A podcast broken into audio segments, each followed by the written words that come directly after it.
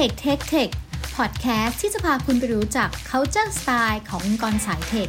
เผยเรื่องจริงที่คนในอยากบอกคนนอกอยากรู้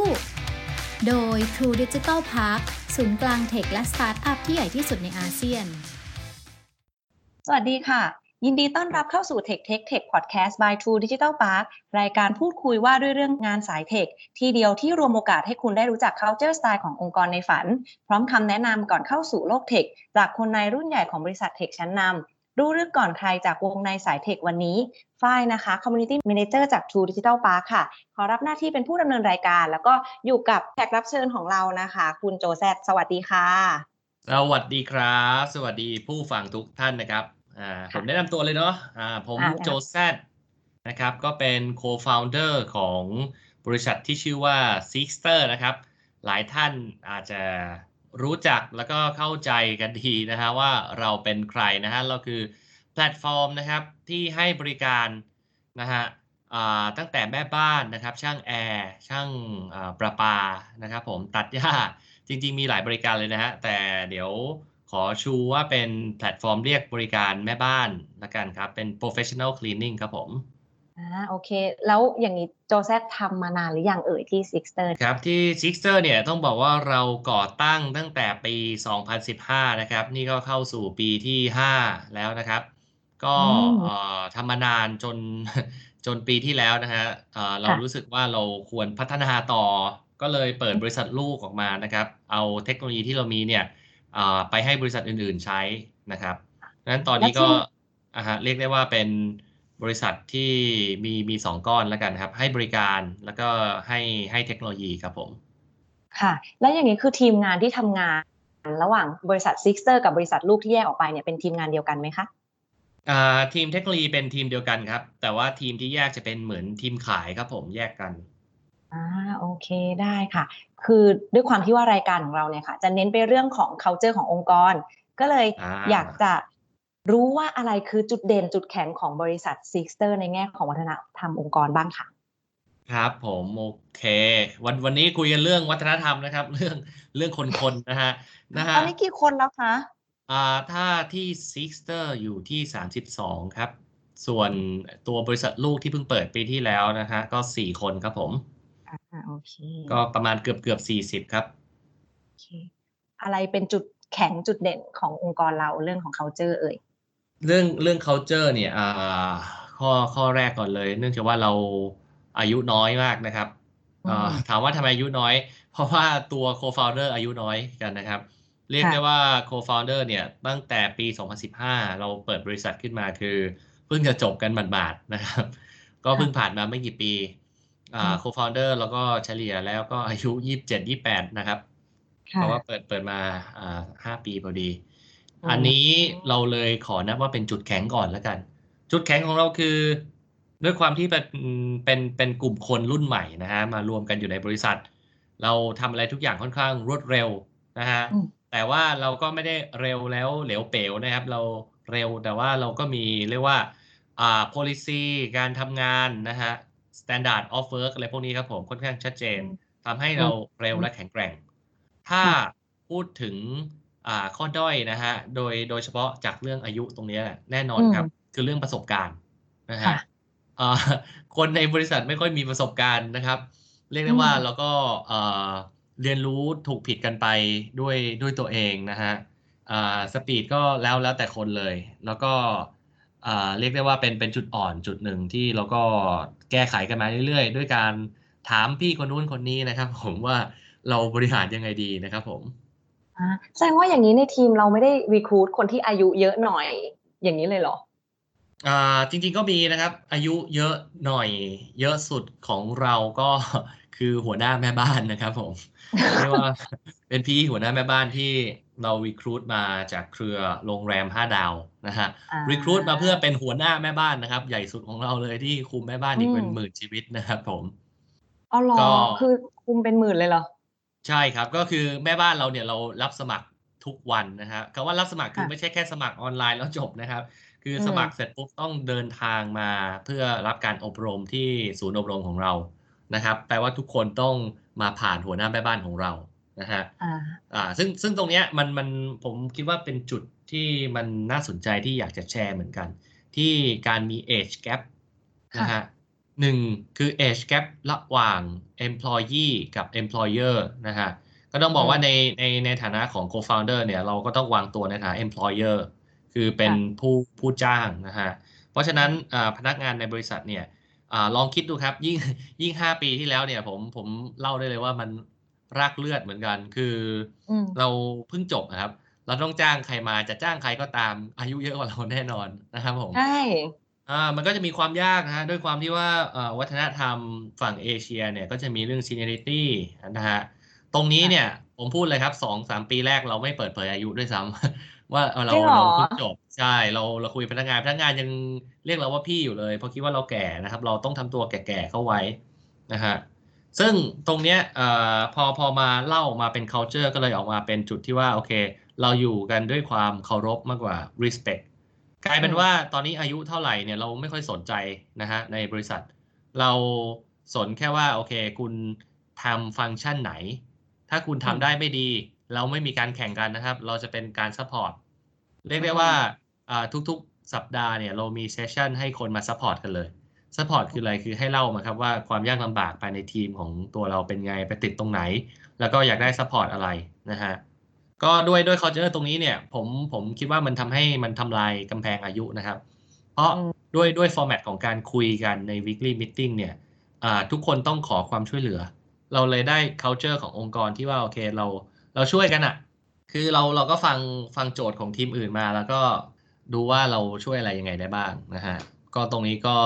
เรียกได้ว่าจากจากข้อด้อยของเรามันทำให้เกิด culture อะไรบางอย่าง ซึ่งเป็นจุดแข็งไหมผมไม่แน่ใจเหมือนกันนะครับเรียกว่าเป็นจุดเด่นละกันอ่าเป็นจุดเด่นอ่าฮะองที่นี่เนาะที่จะเน้นเป็นเรื่องของการ support กัน แล้วก็เน้นเป็นเรื่องของการเขาเรียกว่าอะไรนะดูที่เนื้องานและผลงานชัดๆ ตรงนี้เหมือนกันใช่ไหมค่ะใช่ครับเราเราเน้นอืมจริงๆต้องบอกว่าในช่วงสองสามปีแรกเราเน้นไปที่เรื่องของ KPI เลยครับอืม KPI หรือ Key Performance Index เนี่ยแต่ละแต่ละแผนกมีชัดเจนว่าเอ่อแผนก Marketing ต้องทำยอดเอ่อได้เท่าไหร่ ซึ่งยอดนี้อืมมาจากอะไรต้อง break down ลงมานะฮะ มาจากการที่ลูกค้าเห็นแคมเปญเรากี่คนอ่าใช้เงินไปเท่าไหร่ เรา track ทุกอย่างค่อนข้างจริงจังนะครับอืมแต่พอมาช่วงปีหลังๆนะฮะ ตั้งแต่ปีที่ค่ะแล้วเป็นต้นมาเราเริ่มดึงเอา OKR นะฮะอ่าอืม Objective กับ Key Result เนี่ยเอาเข้ามา implement ในบริษัท จริง ๆ ตัวเนี้ยมันผมรู้สึกไม่ค่อยต่างกันมากนะ แต่มันอืมต่างที่วิธีการอ่าค่ะด้วยด้วยความที่ว่าเราเอาระบบตัวนี้เข้ามาเนี่ย มันต้องเกิดเวิร์กช็อปขึ้นก่อนครับค่ะเวิร์กเวิร์กช็อปตัวนี้คือเราทำให้พนักงานอ่าและทีมงานตั้งแต่ management level ไปจนถึงพนักงานเลยฮะ ต้องมาค่ะทำเวิร์กช็อปเล่าว่าตัวเองทำหน้าที่อะไร และคิดว่าอืม จะสามารถวัด performance ตัวเองได้อย่างไรนะฮะอืมแล้วเราค่อยตั้งอ่าตัว key result กับ objective ขึ้นมานะครับ ซึ่งสุดท้ายผมก็ยังงงๆ ก็ไปปนกับ KPI อยู่ดีนะฮะอ่าแต่แล้วมันแต่มันอ่าฮะมันมีผลกับ culture ไหมคะ แบบการเปลี่ยนจาก KPI มาเป็น OKR อย่างเงี้ยจริง ๆ ผมว่าไอ้ไอ้ที่เปลี่ยนไอ้ที่เปลี่ยนมันไม่ใช่แค่คำนะ ที่อืมเปลี่ยนที่เปลี่ยนกับ culture จริง ๆ มันคือค่ะความเป็นเจ้าของครับอืม คือ KPI นะครับ ผมรู้สึกว่าอันนี้ผมก็ไม่แน่ใจว่าผมเข้าใจถูกหรือเปล่า แต่ที่ผมเข้าใจแล้วก็ปฏิบัติกันมาคือ KPI เนี่ยถูกมอบลงมาจากอ่าระดับ C level co-founder นะฮะ บอกเลยว่าอืม KPI เราคืออ่าร้อยล้านบาทปีนี้อืมนะครับเพราะฉะนั้นด้วย KPI ตัวเนี้ยเราก็หารลงมาว่า เอ้ยโอเคทีมเซลล์คุณไปจัดการสัก 30 ล้านสิอ่าทีม Marketing อีกสัก 50 ล้านอ่า ทีม retention นะฮะที่คุยกับลูกค้าเก่าอีกสัก20ล้านอะไรเงี้ยฮะตอนแรกค่ะเราเรา work กันแบบนั้น แต่พอเป็น OKR เสร็จปุ๊บ มันมีอืมเวิร์กช็อปเข้ามาแทรกครับ คือให้แต่ละทีมคิดว่า เอ้ย คุณมีหน้าที่อะไร อ่า แล้วคุณอะไรเป็น key result ของคุณเนาะอย่างเช่นทีมทีม sales คือ โอเค key result เราอาจจะไม่ใช่ยอดขายแล้วแต่อาจจะกลายเป็นเจาะลึกระดับที่ว่า 1 วันเนี่ย เราทักแชทหรือโทรหาลูกค้ากี่คน นะฮะอืมคือเจาะลงมาแบบลึกๆแบบลึกๆเลย แล้วให้เขาเข้าใจว่าทำไมต้องทำค่ะนะฮะโอเค ผมผมว่าอันมันอันอันพวกนี้มันเป็นเหมือนหลักการที่ว่าเราหาดูได้ทั่วไปนะครับผมก็บอกได้เลยว่าเป็น management มือใหม่นะฮะอ่าเพิ่ง manage เปิดบริษัทเองนะฮะไม่กี่อืปีมปูปลาปลาแล้วก็เสิร์ช Google บ้างฟังจากอ่าพี่ๆอ่าหลายคนในวงการตามมานะฮะ ก็เรียกว่าใช้คำว่าเรียนรู้ไปด้วยกันละกันเนาะมันเหมือนกับว่า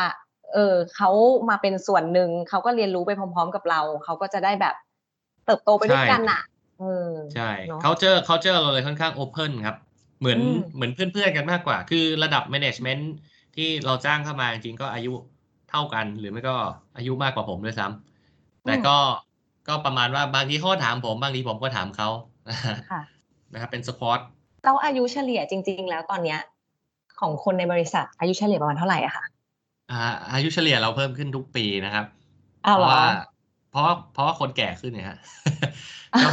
ก็คือขึ้นด้วยไม่ค่อยตัวเองใช่ไหมนะฮะคือใช่มันขึ้นด้วยตัวเองครับ คือเราเรา turnover rate อ่าปีหลังๆค่อนข้างต่ำเลยครับ คือคนที่เข้ามาปุ๊บแล้วก็อยู่ยาว นะฮะอืมไอ้คำว่ายาวนี่ไม่ต้องไปคิดว่าเป็นสิบปีนะครับเพราะว่าเรายังเปิดไม่ถึง ไอ้คำว่ายาวเข้าขใจองผมเนี่ยในวงสตาร์ทอัพเนี่ยอยู่เกินปีครึ่งก็ถือว่ายาวแล้วครับอืมนะฮะเข้าใจเพราะฉะนั้นสิ่งที่เกิดขึ้นก็คืออ่าอายุเฉลี่ยเราตอนนี้ก็คือเท่าอายุผมครับ ก็คือยี่สิบเจ็ดยี่สิบแปดนะฮะเฉลี่ยประมาณยี่สิบเจ็ดจุดห้าแล้วกันครับอ่าเข้าใจนะฮะทีนี้เลยอยากรู้ค่ะว่าตอนเปิดบริษัทมาใหม่ ๆอะเราทำยังไงอะ ให้ดึงดูด talent ให้มาทำงานกับเรา อ่าฮะอืมจริงๆอันอันนี้ก็น่าน่าแชร์มากนะครับทาเลนอืมที่ผมดึงเข้ามาเนี่ยเอ่อคือ talent ระดับเทพๆนะครับ มาจากอืม top U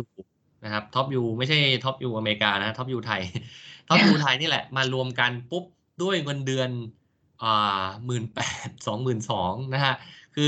range ประมาณนี้ครับ น้อยมากแล้วเป็นต้องบอกว่าเป็นทีมเด็กอินเตอร์ด้วยนะครับค่ะถามว่า เอ้ยทำไมเราเราดึงมาเอ่ออดึงยู่ได้ได้ยังไงคะอืม ผมคิดว่ามันเป็นที่เรื่องของ challenge ครับ โดยเฉพาะคน Gen Gen Gen ผมเนี่ย ตีไปว่าอายุตั้งแต่ยี่ห้าถึงสามห้าแล้วกันนะฮะค่ะสิ่งที่เราต้องการอะสามห้าอาจจะสูงไป ผมตีไปอะยี่ห้าถึงสามสิบแล้วกัน สิ่งที่ค่ะคนทำงานต้องการจริง ๆ อาจจะไม่ใช่ financial stability โดยเฉพาะคนที่เพิ่งทำงานปีแรกสองปีแรกสามปีแรก สิ่งที่ต้องการจริง ๆ คืออ่า challenge หรือว่า learning curve มากกว่าทำให้เราสามารถดึงคนเข้ามาได้ และบอกได้เลยว่าเฮ้ยงานนี้มัน challenge ถ้าคุณอืมทำตัวเนี้ยอ่ามันมี challenge อะไรรออยู่ แล้วคุณสามารถเอาไป apply ต่ออะไรได้นะครับ คือเรารับคนเข้ามาด้วยความคาดหวังที่ตรงกันคือ เราไม่ได้คาดหวังให้คุณอยู่กับเราตลอดไปนะครับอืมอ่าอย่างอย่างน้องๆที่ผมเพิ่งรีครูดมานะฮะอ่า fresh grads นะฮะเพิ่งจบเลยอืมผม expect ค่ะคุยกับน้องตั้งแต่วันที่รับเข้ามาเลยว่าเฮ้ยเรา expect ให้คุณอยู่กับเราอย่างน้อยปีครึ่งถึงสองปีนะ แต่ว่าเราก็เข้าใจหลังจากนั้นคุณจะไปอยู่ในบริษัทใหม่ที่ไต่ระดับขึ้นไป หรือคุณจะไปเรียนต่อก็แน่นอนมันมันห้ามกันไม่ได้ เราไม่อยากอ่าดึงใครไว้ล้างใครไว้ เราก็ต้องทำโครงสร้างองค์กรให้มันพร้อมที่จะอ่า transfer knowledge กันนะฮะเพราะฉะนั้นด้วยด้วยความที่ว่าเราปรับความเข้าใจแบบนี้เราโอเพนเสร็จปุ๊บคนที่มาทำงานก็สบายใจ คือมาทำทั้งทีรู้สึกว่าอยู่ปีหนึ่งสองปีเนี่ยมันใส่สุดนะครับ มันจะไม่อืมเหมือนกับแบบที่แบบโอเค จะมาอยู่ที่นี่แล้วลงหลักปักฐานไปอีกสามสิบห้าสิบปีอืมซึ่งผมว่าแบบนั้นแบบนั้นไฟในการทำงานมันจะน้อยกว่านะครับกับอืมกับกลุ่มที่เราดึงเข้ามาแล้วเรา challenge เขาเลยว่าเฮ้ยโอเค ปีสองปีเนี้ยขอขอได้ไหม ขอสุดๆในชีวิต แล้วเดี๋ยวหลังจากเนี้ยคุณจะทำอะไรเนี้ย คุณจะได้รู้ว่าสุดมันเป็นไงนะครับ นั่นก็เรียกว่าเป็นเป็นเวในการ recruit คนละกันฮะก็ปูเรื่องมาตั้งแต่ต้น set expectation ให้จบอะไรอย่างนี้เนาะ ใช่ครับ เพราะว่าอันอืมอันเนี้ยผมพูดค่อนข้างโอเพนนะ เพราะว่าถ้าส่วนเหล่านี้มันไม่โอเพนคนที่มาทำงานสักอ่าสัปดาห์สองสัปดาห์ ถ้าเขามีความรู้สึกว่าบริษัทเนี่ยความลับเยอะจังอ่าสำหรับยุคนี้มันค่อนข้าง transparent แล้วเนี่ยเขาอยู่ไม่ยาวค่ะแน่นอนครับ แต่ถ้าเราโอเพนตั้งแต่แรกว่า เฮ้ย โอเค ผมก็ผมก็ไม่ได้เก่งนะ แต่เราก็เอ่อพยายามสุดๆแล้วแล้วก็มีหน้ามีตาอ่ามีมียูเซอร์เป็นแสน อือ่ามเราก็ไม่ขี้เหร่นะ ถ้าคุณอยากมาทำงานกับบริษัทประมาณนี้คือไม่ได้เริ่มต้นใหม่เลย อ่า คุณพร้อมจะมาจอยเราสักปีสองปีไหมงั้นเราเลือกคนจากอะไรอะถ้าเราบอกว่าจริง ๆ แล้วเขาอาจจะไม่ต้องแบบประสบการณ์ ไม่ต้องเยอะอะไรอย่างเงี้ย เราดูอือฮะจากอะไรเอ่ยจริง ๆ ผมดูจากสิ่งที่เรียกว่า communication skill นะครับ ค่ะ เพราะว่าอ่าเราเราแบ่งแบ่งแบ่งค่อนข้างชัดเจนครับ อ่าอืมแบ่งเป็น กลุ่มที่ต้องใช้ communication skills กับอีกกลุ่มหนึ่งคือ technical skills คือถ้ารับรับโปรแกรมเมอร์หรือรับคนที่สร้างระบบอะไรเงี้ยฮะแล้วก็แน่นอนเรารับที่ skill ครับ ไม่ใช่พูดเก่งอืมแต่โค้ดไม่ได้นะฮะอืมในขณะเดียวกันอีกกลุ่มหนึ่งเนี่ย เราก็รับคนที่เก่งด้านอ่า communication คือพูดจาคุยรู้เรื่องมี logic นะฮะซึ่งไม่ใช่แค่พูดพูดได้อย่างเดียวแล้วจบนะครับ เราก็จะดูด้วยว่าโอเค principle ในการ work เป็นยังไงนะฮะค่ะ ตั้งแต่เรื่องแบบเอ้ยความความเป็นระเบียบอะไรพวกนี้ครับ ซึ่งมันก็จะมาจากการสัมภาษณ์ จากการถามว่าถ้าเจอ challenge อ่าเป็นยังไง แล้วก็ยกเคสให้ให้ให้ฟังเลย อย่างเช่นอืมอ่าอ่าโจทย์โจทย์สัมภาษณ์งานนะครับอ่าอย่างเช่นเข้าที่ Sixter ก็จะสัมภาษณ์แบบภาพรวมก่อนเพื่อให้เข้าใจบริษัทว่าเฮ้ยที่ Sixter เราเป็นแพลตฟอร์มสำหรับเรียกเรียกบริการเนาะถ้าคุณต้องออกแบบออกแบบธุรกิจนี้ใหม่ ให้เป็นบริการอะไรก็ได้ที่ไม่ใช่แม่บ้าน อยากให้คุณออกแบบให้เราฟังให้เวลาห้านาทีปุ๊บโหอะนั่งเงียบห้านาทีเองเหรอก็ก็นั่งนั่งคุยกันนะห้านาทีนี่นานนะครับ ส่วนส่วนมากคนจะชอบตอบตอนผ่านไปสองนาที คือแบบโอเค คิดออกแล้ว แล้วก็อ่าไล่สาธยายมา บางคนที่ห้านาทีคิดไม่ออกก็ก็ไม่เป็นไรนะครับเราก็ไม่กดดันไม่กดดัน ไม่กดดันไม่กดดัน ก็ไปคำถามต่อไปอะไรเงี้ย คือจะพยายามเน้น ให้เขาเข้าใจลอจิกของตัวธุรกิจก่อนว่าไอ้ยภาพรวมแล้วเนี่ยอ๋อถ้าจะทำบริการใหม่อะมันต้องมีการหาผู้ให้บริการ มันต้องมีอืมการทำการตลาดกับลูกค้า แล้วเขาก็จะมาถามเรื่องระบบอ่าซึ่งระบบตรงนี้ผมก็จะบอกเขาเลยว่า โอเค คุณไม่ต้องกังวลเรื่องระบบ เพราะเรามีทีม tech แยกกันไป อย่างที่บอกครับเราสัมภาษณ์แยกนะฮะไม่เหมือนกันนะฮะระหว่างทีม tech กับตำแหน่งอื่นๆพอเป็นตำแหน่งอื่นๆ ก็อย่างที่บอก logic ได้อ่ามีอืม principle ในการทำงาน อ่าอาจจะเช็คเรื่องอ่าใช้ Microsoft Word ใช้ Basic Excel basic อะไรพวกนี้อืมเป็นไหมนะครับ เพราะว่าอย่างอย่างอย่างบริษัทเนี่ยในใน Sixer เนี่ยเราก็ทุกอย่างแทบจะอยู่บนคลาวด์หมด สิ่งที่เขาเอ่อทำไม่เป็นก็มาเรียนนะฮะคำว่ามาเรียนคืออะไรคือระบบของเราอย่างเงี้ยเราก็สร้างเองใช้เอง ระบบหลังบ้านของเรา คือต่อให้คุณใช้ อะไรเก่งๆ มาจากที่ไหนก็ตาม คุณก็ต้องมาเรียนรู้ระบบเราอยู่ดี เราก็เลยค่อนข้างมีความ flexible ครับผมค่ะก็เรียกได้ว่าสิ่งที่แข็งแรงอันหนึ่งที่ทำให้เอ่อ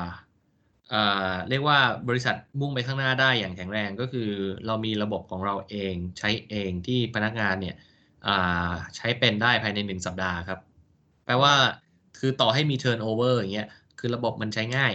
อ่าเข้ามาสักสัปดาห์หนึ่งก็รู้เรื่องใช้งานได้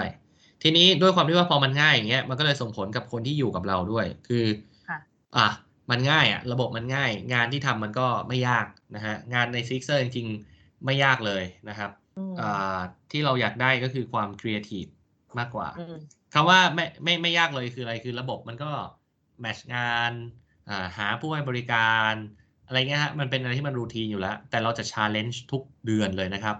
อืมคือเฮ้ยทำยังไงให้ revenue เราเพิ่ม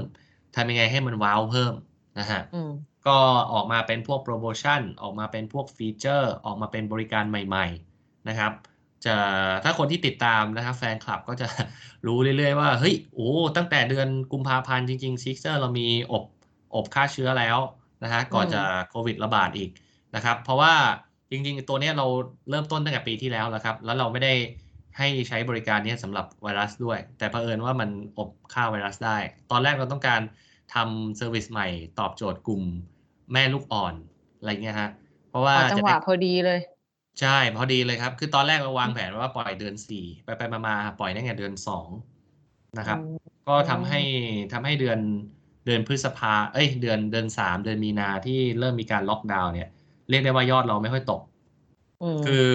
โดนผลกระทบเลยครับ คือมันควรจะสูงกว่านี้ แต่ว่าค่ะด้วยความที่ว่าเราปล่อย service ใหม่พอดีทำให้ยอดเราไม่ค่อยตก ค่อยมาโดนผลกระทบจริง ๆ ก็เดือนเดือนสี่แต่ด้วยความที่ว่าเอ่อคนคนภายในบริษัทเนี่ยมีขวัญและกำลังใจค่อนข้างดีนะฮะ คือเราทำงานแบบ effect effective efficient มาค่ะมามาตลอดอยู่แล้ว คือทำที่บ้านก็ได้อะไรเงี้ยฮะเพ ราะฉะนั้นอืมพอเกิดวิกฤตตรงนี้ขึ้นเราก็ด้วย culture อย่างเงี้ยฮะกลายว่าเราอาจจะคุยเยอะกว่าเดิมด้วยอืมคืออยู่อยู่บนออนไลน์นะฮะงั้นถามเรื่องสไตล์การทำงานหน่อยสิ เห็นบอกว่าจริง ๆ แล้วก่อนหน้านี้ก็มีการแบบทำงานที่บ้านอยู่แล้ว แปลว่ามันสำหรับพนักงานสไตล์การทำงานคือสามารถ work from home ได้อยู่แล้วด้วยหรือเปล่า จริง ๆ เราก็ไม่ได้พูดถึงกับอนุญาตนะครับอืมแต่ว่าพนักงานเนี่ยจะมาลา บอกว่าไม่ค่อยสบายวันนี้ขอทำงานที่บ้านได้ไหมจริงๆผมไม่มีบทลงโทษอะไรเลยนะครับ ก็คืออืมอยากจะลาก็ก็ลาโอเค ก็ขอแค่มันเป็นอ่าเราเราทำเป็นแบบ result orient คือในวันเนี้ยคุณต้อง achieve อะไรนะครับ ซึ่งก็แบ่งแยกไปตามแต่ละตำแหน่งอีกอ่าถ้าเป็นทีม marketing อะ วันนี้คุณค่ะต้องตั้ง ads ยิง ads ให้เสร็จอะไรอย่างนี้ ถ้าเป็นทีม operation ก็แค่ขอคุณแค่ตอบรับ คำขอของลูกค้าหรือว่าตอบรับเอ่อผู้ให้บริการได้ถึงจำนวนเท่าไหร่เท่าไหร่ก็ก็ได้ คือเรา track ทุกอย่างอย่างที่บอกครับเรา track ทุกอย่าง analytics ค่อนข้างแน่นนะฮะทำให้เรา work ตรงนี้ได้ง่ายมากครับอ่าโอเคได้เข้าใจ แล้วอย่างนี้เวลาเข้าออกงาน เรามีเวลา fix เลยไหมว่าต้องเข้างานกี่โมงออกงานกี่โมงอะไรอย่างเงี้ยค่ะ อ่า เราเซตไว้เลยครับว่า เอ่อือมเข้างานสิบโมงนะครับ ออกงานหกโมงค่ะนะครับ แต่ก็ค่อนข้าง chill อยู่ดีอืมนะครับอ่าคือเราเซตไว้สิบโมงแล้วเราก็ตั้งคำขาดไว้ว่า โอเค ไม่อยากให้มาเกินสิบโมงครึ่งนะครับค่ะก็เอ่อเซตไว้ประมาณนี้นะครับเอ่อจริงๆ เรื่องเวลาเข้าออกงานเราก็ไม่ค่อยซีเรียสมากนะครับ พนักงานกลุ่มหนึ่งก็จะมาตั้งแต่เก้าโมงก็มี นะครับอืมอันนี้ก็มาเนโกเช e กับผม ก็มาเก้าโมงขอออกห้าโมงได้ไหม ผมก็ได้ไม่มีปัญหาอืมอ่าตราบใดที่ performance ไม่ลดนะครับ ซึ่งก็คือ flexible มากขึ้นใช่อยู่กับว่าทำงานทันไหมเสร็จไหมแค่นั้นเอง ใช่ครับ คือเนื่องจากว่าเราเรามี Data ทั้งหมดนะครับ คือเราเราทำระบบใช้เองเนี่ย เราเรามี Data เราดูได้เอ่ออะไรก็ตามที่เราวัดค่าได้ก็ เรียกได้ว่าเป็นอะไรก็ตามที่เราสามารถเปลี่ยนแปลงหรือปรับปรุงมันได้ อะไรที่เราวัดไม่ได้หรือไม่วัดเราเปลี่ยนแปลงปรับปรุงแทบไม่ได้ครับอันนี้ก็เป็นหลักการของเรื่อง Matrix นะฮะซึ่งพอเราต้องการวัดทุกอย่างตั้งแต่วันแรกมันทำให้เราสามารถปรับตัวได้เร็วครับ ตามสถานการณ์โอเค แล้วปกติเวลาที่ในองค์กร communicate การสื่อสารกันอย่างเงี้ยค่ะ เราใช้เครื่องมืออะไรในการสื่อสารกันเอ่ย โอเคหลักๆเราจ่ายเราใช้เครื่องมือที่ไม่ฟรีนะ เราใช้ Facebook Workplace ครับ Facebook Workplace เนี่ยมันเหมือน Facebook ครับ แต่ว่ามันสำหรับในบริษัทนะครับ คือไอตัว Facebook Workplace เนี่ยเราก็แบ่งเป็นกลุ่มกลุ่มกลุ่มเหมือนกลุ่มใน Facebook เลยครับ แต่ละกลุ่มอืมก็จะเป็นแต่ละแผนก แล้วก็จะมีกลุ่มรวมนะครับ แต่ละแผนกก็คุยกัน ในฐานะแอดมินเนี่ยเราเราเช็คดูได้เลยว่าใครคุยกันเยอะน้อยมากน้อยขนาดไหนนะฮะ ซึ่งเราเราก็มอนิเตอร์เอาที่ตรงนี้ ถ้าในวันไหนคุณไม่ได้คุยกันเนี่ย ในผ่านระบบตัวเนี้ย แปลว่า อ่า คุณไปคุยกันนอกรอบหรือเปล่า อ่าอืมคุณไปคุยกันบนไลน์ ซึ่งเราไม่ต้องการผมอืมรู้สึกว่ามันควรแยก อ่า พื้นที่ส่วนตัวกับพื้นที่ทำงานนะฮะ พื้นที่อืทำมงานเนี่ยแน่นอนครับ อ่าสิบโมงเราทักไปต้องตอบค่ะนะฮะ จนถึงหกโมง คือคุณต้องแอคทีฟอะคุณจะทำที่ไหนอืมไม่รู้ อ่า เราทักไปต้องตอบ คุณต้องแอคทีฟนะครับอืมไม่ใช่ว่า อ้าวตุ้มหายไปเลยทั้งวัน ซึ่งอันเนี้ยผมคิดว่า work from home หลายคนเป็นอย่างนี้ แล้วอืมชอบอ้างว่าอ่าไลน์มันดันไปอะไรเงี้ย ก็ควรค่ะแยกแชทแพลตฟอร์มครับผมนะฮะอ่าโอเคอ๋อโอเค แสดงว่าสำหรับบางคนที่เขาอาจจะมองว่า เอ้ยที่จริงอะ มันควรแยกอะไรอย่างเงี้ย ก็อาจจะเหมาะกับที่อ่า Sixter นะเวลามาทำงานก็ทำงานเต็มที่พื้นที่ส่วนตัวก็แยกกันเนาะใช่ครับ คือหกโมงเย็นเนี่ยคุณไม่ตอบก็ได้ คือก็แล้วแต่ก็เป็นเวลาส่วนตัว แต่ว่าในในเวลางานเนี่ยเราให้ work from home แล้วคุณก็ต้อง active นะครับโอเคซึ่งจริค่ะงๆ นอกนอกจากแชทอะไรพวกนี้จริงๆเราก็ไป track อย่างอื่นก็ได้ track ใบงานอ่า track เรื่องอะไรข้อมูลในหลังบ้านระยะเวลาล็อกอินอะไรเงี้ย คือเราทำระบบใช้เองมันก็เลยเอ่อจัดการได้หมด จัดการได้นะครับ ก็อย่างอย่างที่บอกคือปีที่แล้วเราก็เลยเอาระบบที่เราใช้เองเนี่ยรู้สึกว่าสร้างมาแพงมากนะครับ เพราะเราระดมทุนมาประมาณเอ่อสามสิบล้านใช้ไปนะครับเอ่อเราได้ระบบมาเนี่ย ถ้าเราใช้เองมันดูไม่คุ้ม ปีที่แล้วผมก็เลยเอาระบบเนี้ยไป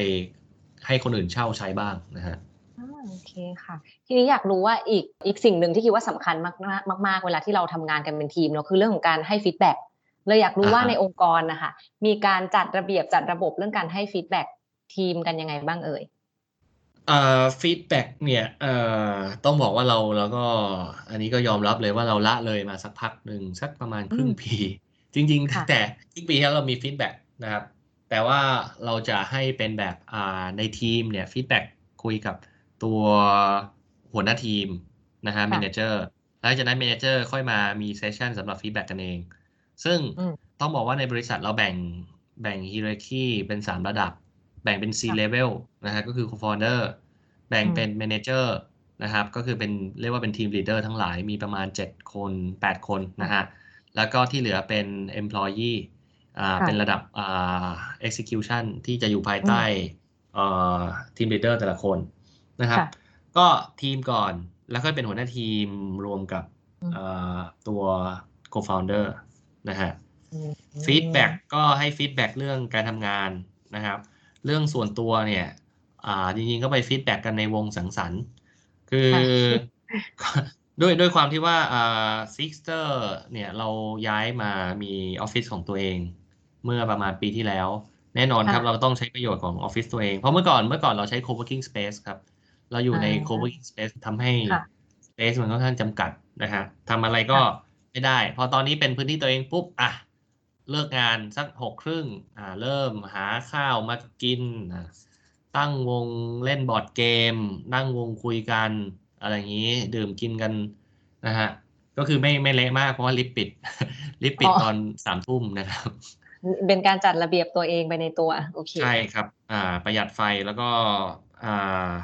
ลิฟต์ลิฟต์ปิดนะครับ จะเดินกลับก็อยู่หลังจากนั้นได้นะครับ โอเคประมาณนั้นอะงั้นคิดว่าอะไรที่เป็นสิ่งสำคัญที่ทำให้พนักงานยังอยู่กับเรา จนถึงทุกวันนี้เวลาที่ทำงาน สิ่งสำคัญนะครับ เท่าเท่าที่ผมสังเกตดู ผมคิดว่าน่าจะเป็นความสบายใจ ค่ะครับความสบายใจในการทำงานกับคนที่ทำงานด้วย คือมันก็จะมีหลายที่บอกเอ้ย culture เราเหมือนครอบครัว ผมอาจจะบอกว่า culture ของ Sixer อาจจะไม่ใช่ครอบครัว แต่เราเป็นพี่น้อง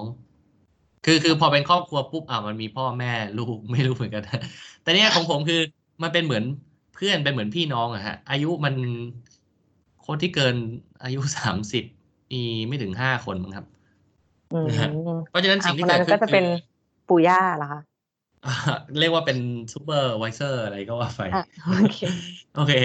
คือมันเป็นเหมือนพี่น้อง นะฮะ ก็มีอะไรมันก็คุยกันค่อนข้าง open อ่าแล้วก็คุยกันค่อนข้างเปิดครับพอมัน open ผมผมรู้สึกได้เลยว่าคนมันสบายใจนะฮะสบายใจที่ได้คุยกันได้ open กัน มันไม่มี age gap อะครับผม ซึ่งอย่างอย่างที่บอกครับข้อเสียมันก็มีอยู่ก็คือเรื่อง experience แล้วก็ทดแทนด้วยการไปถามเอานะครับ อืมอืมอืมก็ แล้วแต่สไตล์เนาะแต่ละที่ก็จะมีสไตล์ของตัวเอง มันมีข้อดีข้อเสียไม่เหมือนกันอยู่แหละ แต่ถ้าคิดว่า match ชอบสไตล์การทำงานแบบนี้ ก็สามารถ join ทีม Sixter ได้ครับผม hello at sister co ครับส่งเมลมาได้เลยนะครับผม โอเค ตอนนี้เปิดรับตำแหน่งอะไรบ้างอะจริงๆตอนนี้เปิดรับ tech เปิดรับ tech อ่า front end back end รับหมดเลยครับ เทคโนโลยี เพราะว่าอย่างที่บอกอ่า ปีที่แล้วเราเราเปิดบริษัทลูกออกมา เราพัฒนาเทคโนโลยีของที่เรามีอยู่เนี่ยแล้วเอาไปให้บริษัทอื่นๆใช้ อย่างเช่น บริษัทช่างแอร์ทั่วประเทศอะไรเงี้ยฮะแบบมีเป็นแบบร้อยสาขาก็เอาระบบเราไปใช้ได้เลยแทนที่ต้องเสียเวลา develop เป็นปีเสียเงินไปแบบหลักล้าน มาเช่าใช้ระบบผมเนี่ยมันหลักแสนเองครับอืมประหยัดไปโอเคสิบเท่าครับ ผมพูดได้เลย คือ ถ้าคุณสร้างเองเนี้ยคุณเอางบของคุณอะมาเช่าเราใช้สิบปียังยังอาจจะเกินสิบปีด้วยซ้ำ ไม่ต้อง develop เองเราอัปเดตให้ด้วยฟรีนะฮะซึ่งด้วยความที่ว่าเราเปิดยูนิตนี้ขึ้นมา Sixer ต้องบอกว่าเราอยู่ในจุดที่มัน balance แล้วนะฮะเราเลยเปิดรับในฝั่งของเทคโนโลยีกับฝั่งของคนที่เป็นลักษณะแบบ Tech Consult มากกว่า เอาเทคโนโลยีผมไปไปขายต่อให้ลูกค้าทำแผนเอง เปิด unit ใหม่เองอะไรอย่างเงี้ยครับผม ก่อนจะจบนะ อยากรู้ว่าให้สามคำที่บอกความเป็น culture ของ Sixter มากที่สุด คิดว่าสามคำนั้นจะเป็นคำว่าอะไรคะครับผมคำแรกผมเอ่อใช้คำว่าบ้านๆแล้วกันครับคำว่าบ้านๆคืออะไรบ้านๆคือเบสิกนะฮะเราเราเราทำอะไรทุกอย่างเราเรามีความบ้านๆเบสิกคือทำแบบงูปลาปลาไปนะฮะแต่ว่าเราไม่ใช่บ้านๆธรรมดาครับเพราะคำที่สองเราก็คือบ้านๆแบบล้ำครับ งงไหมครับมันอาจจะคอนทราสต์กันเพราะว่างงเออคือเราบ้านๆเราทำคิดอะไรแบบตรงไปตรงมานะครับ แต่เวลาเราจะทำทีนึงเนี่ย เราหันหน้าไปหาทีม tech ปุ๊บเฮ้ยโอ้โหมันมี solution แบบนี้นี่หว่ามันล้ำนะฮะคืออย่างเช่นค่ะเราคิดโปรเจกต์การตลาดขึ้นมาใหม่อ่าอาจจะเป็นไอเดียบ้านๆแต่พอหันไปหา tech บอกเฮ้ยจริง ๆ มันมีระบบอันเนี้ยแล้วมันจะยิงหาอะไรอะแอปพลิเคชันอื่น ๆ อะไรเงี้ยนะฮะเราเรามีความล้ำอยู่หรือว่า เอ้ยอยากจะยิงเมลหาทุกคน แต่ไม่อยากใช้เจ้าที่มีอยู่แล้ว อยากจะทำเองได้ไหมหันไปหาทีมเทคทีมเทคบอกอ๋อทำได้อ๋องั้นล้ำเลยทันทีนะฮะแล้วอ่าส่วนสุดท้ายนะครับ ข้อที่สามที่นิยาม culture ของ Sixter ผมว่าอืมมันคือคำว่า start up เลยครับ ค่ะ คือขนาดเปิดมาห้าปีมันควรจะมีความความเป็นอะไรอะ คล้ายๆ เรียกว่าโตเป็นบริษัทใหญ่นะฮะ ผมว่าเราก็ยังยังมีความรู้สึกว่าเรายังเป็นสตาร์ทอัพเพิ่งเปิดมาปีหนึ่งอยู่ตลอด คือเราถ้าต้องเปลี่ยนโมเดลแล้วก็กล้าที่จะเปลี่ยนนะฮะพร้อมที่จะเปลี่ยนเราพร้อมรับความเสี่ยงนะครับผมอืมเพราะฉะนั้นนิยามคือเราเราค่อนข้างมีความเป็นสตาร์ทอัพสูงนะฮะถ้าใครที่หาบริษัทที่มีความเป็นระบบระเบียบอ่าผมว่าอาจจะผิดหวังถ้ามานะครับ แต่ถ้าเกิดว่าใครที่ต้องการความรวดเร็ว รู้สึกว่าเฮ้ยโอ้อยากเอ็กซ์เซอร์ไซส์พลัง